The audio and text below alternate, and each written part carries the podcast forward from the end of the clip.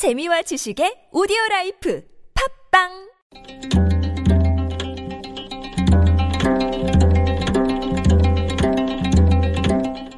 한문학자 장유승의 길에서 만난 고전 어린아이를 데리고 공원에 가면 돌멩이나 나뭇가지에 관심을 보이곤 하지요.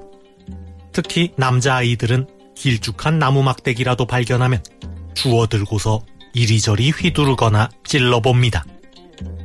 DNA에 새겨진 사냥 본능 때문인지는 모르겠지만 어쨌든 막대기를 잡으면 휘둘러 보고 싶은 것이 어린아이의 마음인가 봅니다.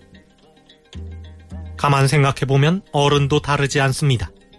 돈이 없으면 없는 대로 살다가도 돈이 생기면 쓰고 싶어지고 권력이 없으면 조용히 지내다가도 조그만 권력이라도 잡으면 휘둘러 보고 싶어집니다. 돈과 권력의 힘을 감당하기 어려운 사람일수록 오히려 돈을 마구 쓰고 권력을 함부로 사용하기 마련입니다. 조선 후기 문인 성대중이 말했습니다. 어린아이가 몽둥이를 잡으면 함부로 사람을 때리고 소인이 권력을 잡으면 함부로 사람을 해친다. 청성 잡기에 나오는 말입니다.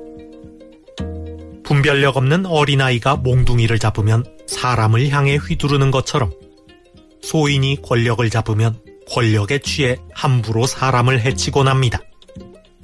힘은 올바로 사용할 수 있는 사람에게 주어져야 합니다.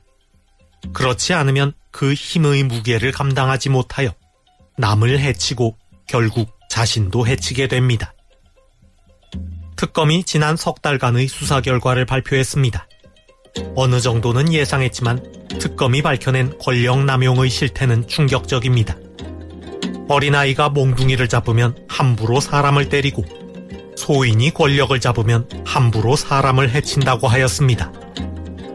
특검의 수사 결과는 권력을 잡을 그릇이 못 되는 사람이 권력을 잡으면 어떻게 되는지 잘 보여주고 있습니다.